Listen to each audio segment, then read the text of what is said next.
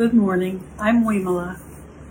I don't know if you could see me trying to rearrange where my head was within in relationship to the other heads in the picture.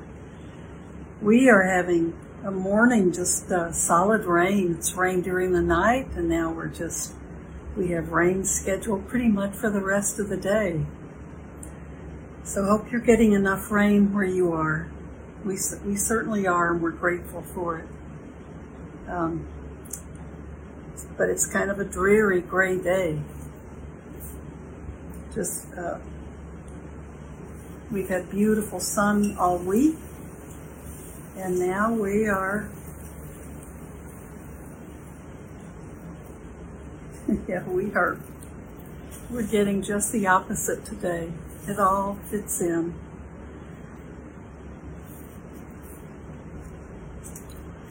Today, I want to uh, read a little bit first and then we'll sit. So, I want to go uh, skip through the rest of the introduction in Sylvia Boorstein's book, Pay Attention for Goodness Sake. Um, it's her book about the five, the ten paramitas, or the ten perfections, or we sometimes call them the ten bodhisattva vows. These are the qualities of the Buddha. And these are the beautiful qualities. They're the qualities of the heart, some people say.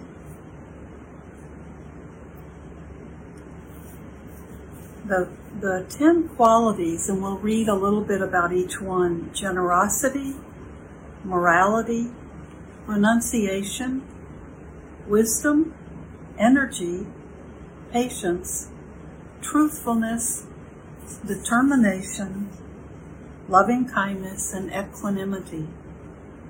So if you study from the suttas or from um, Buddhist teachers that you like and know, um, if you study these qualities, you will find out most of what you need to know, I think, about the Buddhist teachings.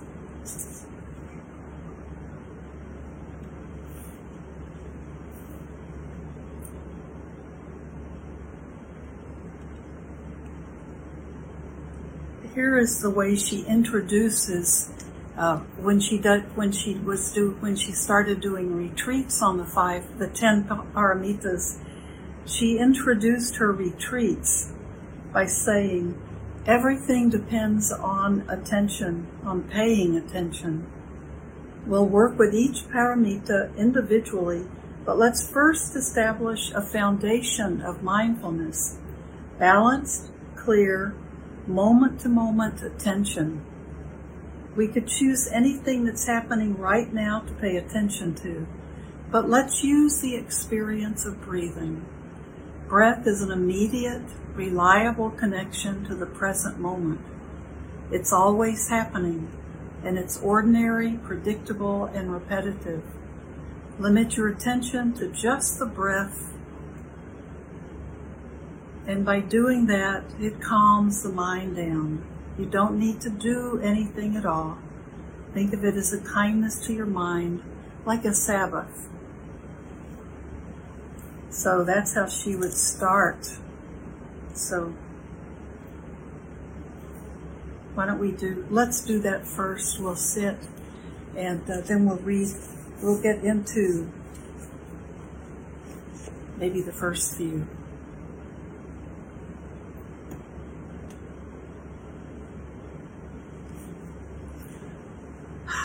So the news is still crazy. There's still suffering in the world. Many of us are feeling, you may be, we all may be having certain, having suffering in our lives in certain areas that we're trying to deal with or given up on dealing with. So just having this time to spend some minutes letting go of all that is really a good way to find some balance in our lives. Keep us coming back, coming back, coming back to that clear mind. knowing it's possible. So, um, just close your eyes, roll the shoulders back. Take a few deep breaths just to bring yourself to the present moment. Really be in the moment. And all the parts of you, your mind, your body,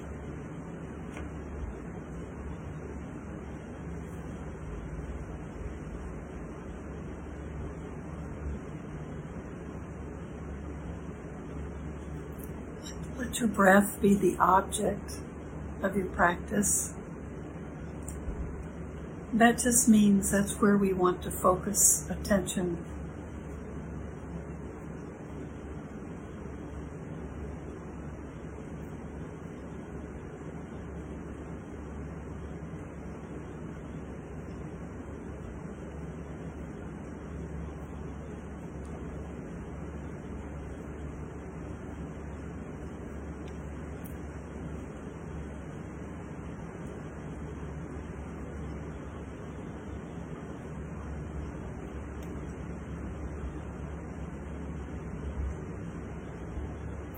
Breathe in and breathe out.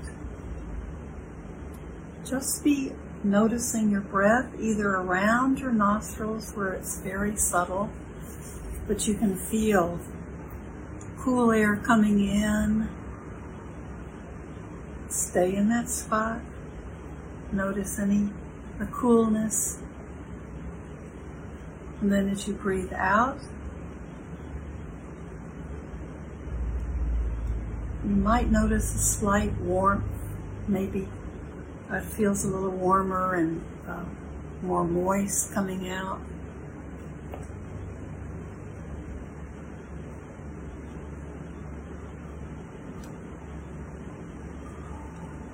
Or you can just be aware of your belly rising out, pushing out a little bit when you inhale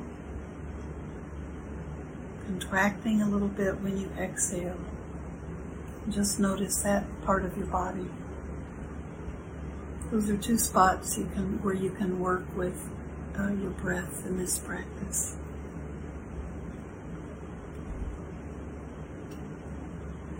Let it all feel very natural.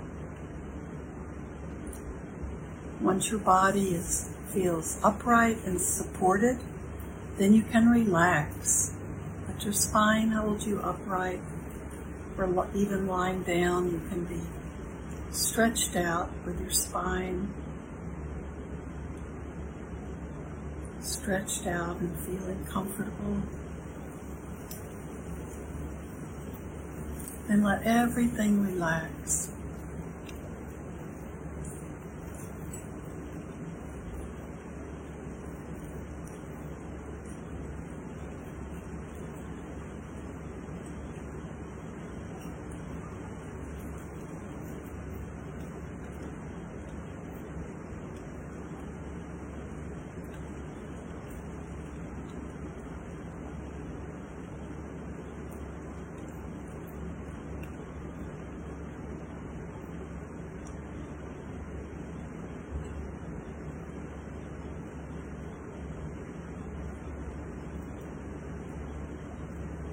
Bring your chin down a bit.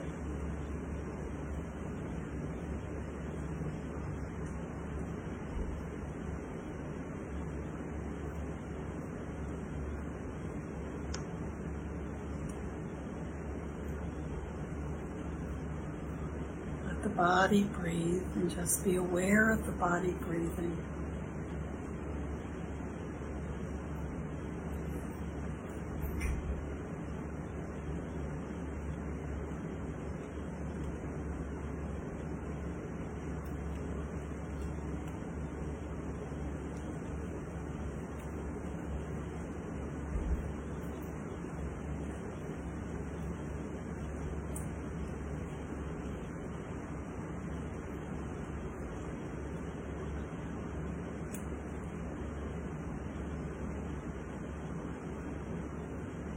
and look for that quality of being, are you being attentive from moment to moment? Or is your mind distracted from moment to moment? When you notice it's distracted, just come back to the breath.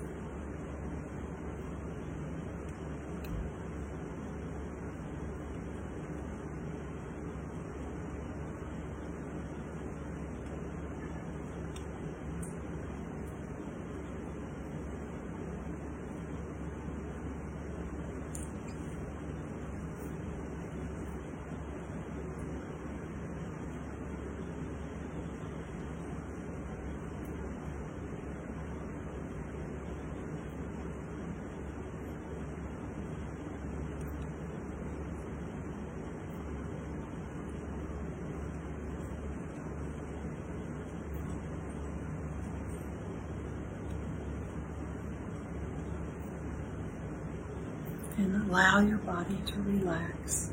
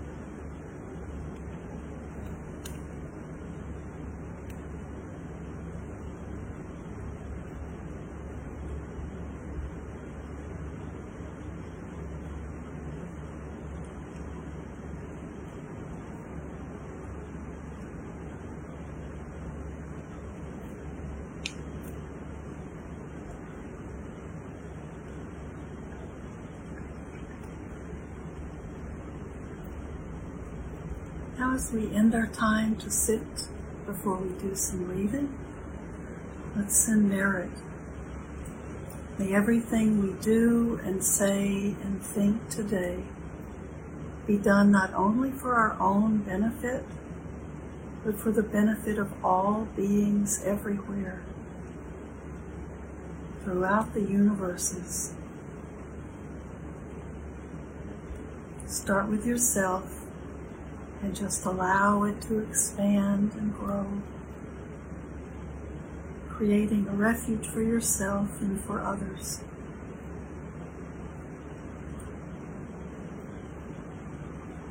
Thanks. So, let's check our time.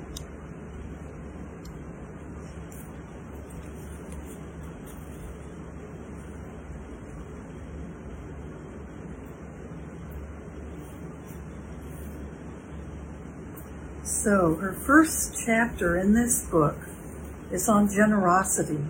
It begins with a quote from the Buddha Generosity brings happiness at every stage of its expression. We experience joy in forming the intention to be generous. We experience joy in the actual act of giving something. And we experience joy in remembering the fact that we have given.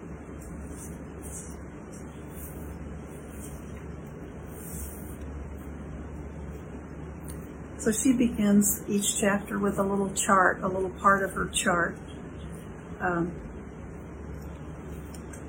and this is how she she says she says I say this chart to myself this way. So we're starting with generosity. If I intend to perfect my capacity for generosity, I need to be alert for every opportunity that presents itself in which I can share. The sharing itself, the generous act, will become the habit by means of which I can experience directly the joy of not feeling needy, the ease of a peaceful mind, and I'll be inspired to cultivate that habit by sharing, by recognizing that my life and everyone else's too is challenged, and that comforting and being comforted are pleasures. When I feel I have enough, I am content.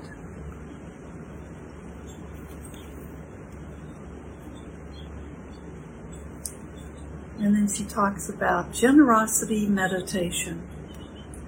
I have a, a framed Nicole Hollander Sylvia cartoon on the wall in my kitchen. Sylvia is typing a list of responses you hope to have the occasion to say. Everyone always laughs at yes, it is unusual to have won an Olympic medal and the Nobel Peace Prize. And could you bring me leather pants in a size two? They laugh at Sylvia's answer to the question Ma, do you want anything from the store? Just get me two of everything. And they chuckle as I always do when they read the response that tops Sylvia's type list. No thanks, I have everything I need. The best thing about generosity is enjoying the feeling of not needing. It's a great freedom, so stop. You don't need to go on right now. The whole book will wait. Smile. Take a deep breath in and out. In whatever position you are, sitting or lying down, make yourself comfortable. In a minute, when you finish reading the instructions, you'll close your eyes. But now, as you read, notice that you can feel your body, especially now that I've directed your attention to it. Even as you read, even as you read. You'll notice that your body, in a regular pattern, fills with breath as air comes into it and then eases back down as the breath goes out. No one needs to do anything. Breathing happens all by itself. And awareness happens all by itself. Excuse me. In the next several minutes, after you've closed your eyes, you will be able to let your awareness rest just in this sensation. Think of it as a gift to yourself, a sabbatical. To support your gift, give away any thought that arises in your mind that might captivate or distract your attention.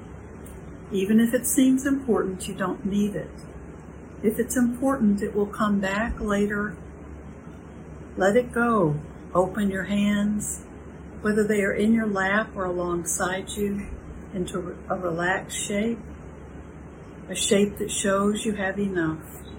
Now close your eyes, relax, and practice this generosity meditation for as long as you like. So why don't we do that again? We'll make this be part of the breathing. Just relax your body. You're probably already pretty relaxed. Let your hands be open. So, open in the way she says, uh, open your hands, whether they are on your lap or alongside you, into a relaxed shape. A shape that shows you have enough. Now close your eyes, relax, and pro- practice this generosity meditation for as long as you like. So I want you to do that today. Let's just do it for a few minutes to remind you this is a generosity meditation. You have enough.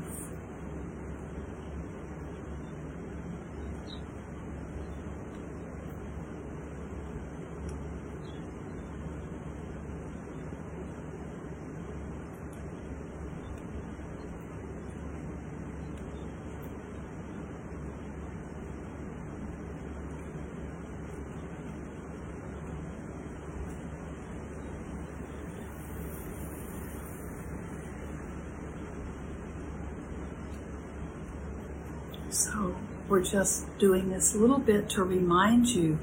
Just do your regular meditation and let your hands be face up, palms up, and let your hands represent to you that you have enough. Just that feeling alone can be wonderful. And if you have enough, you can share. And then probably feel like you have even more. So our abundance our having enough is a good starting place for uh, our generosity.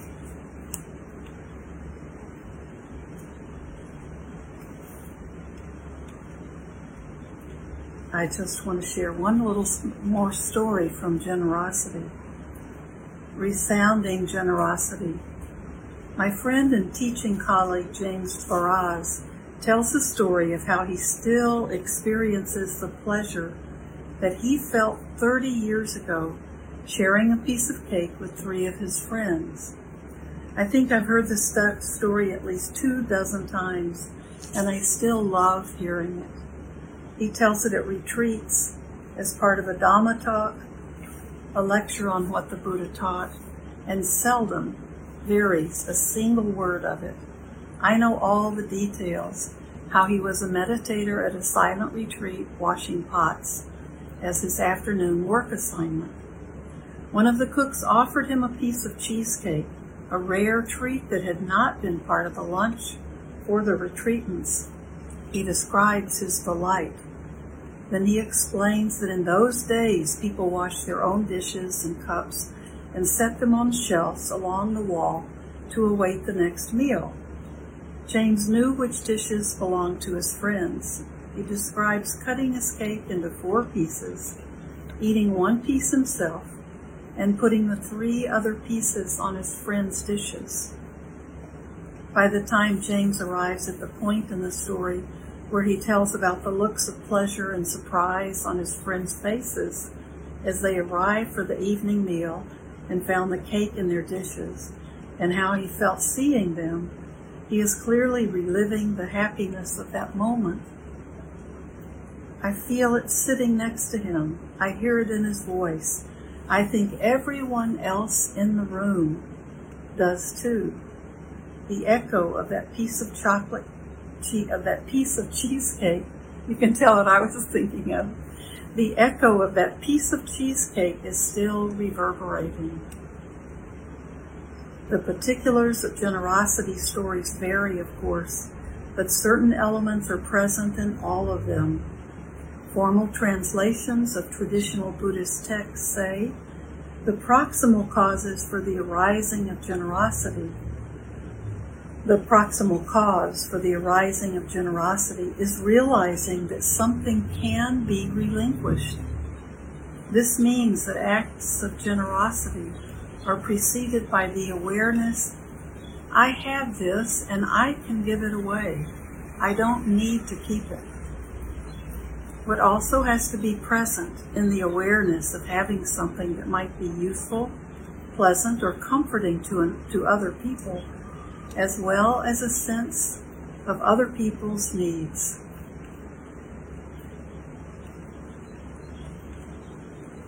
Louise M. Davies was the principal donor for the building of a very beautiful symphony hall in San Francisco.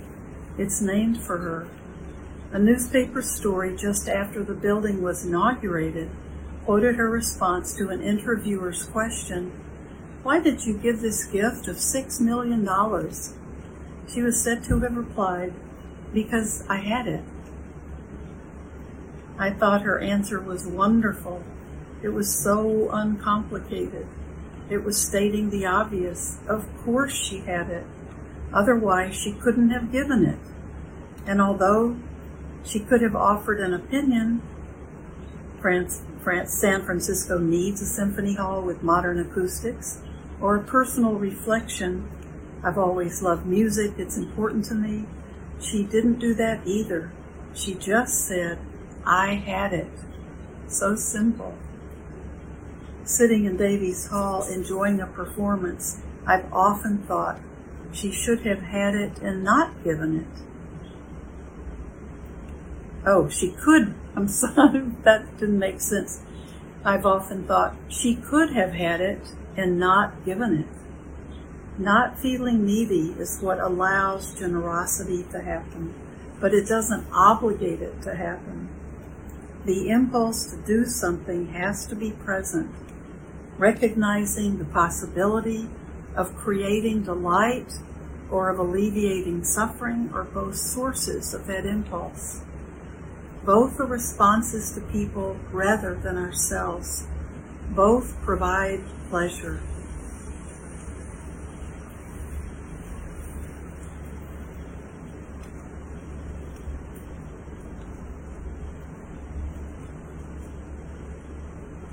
Then they talk about the story, and this will be my last reading. They talk about visiting a, a teacher, Sri H.W.L. Poonja uh, in India.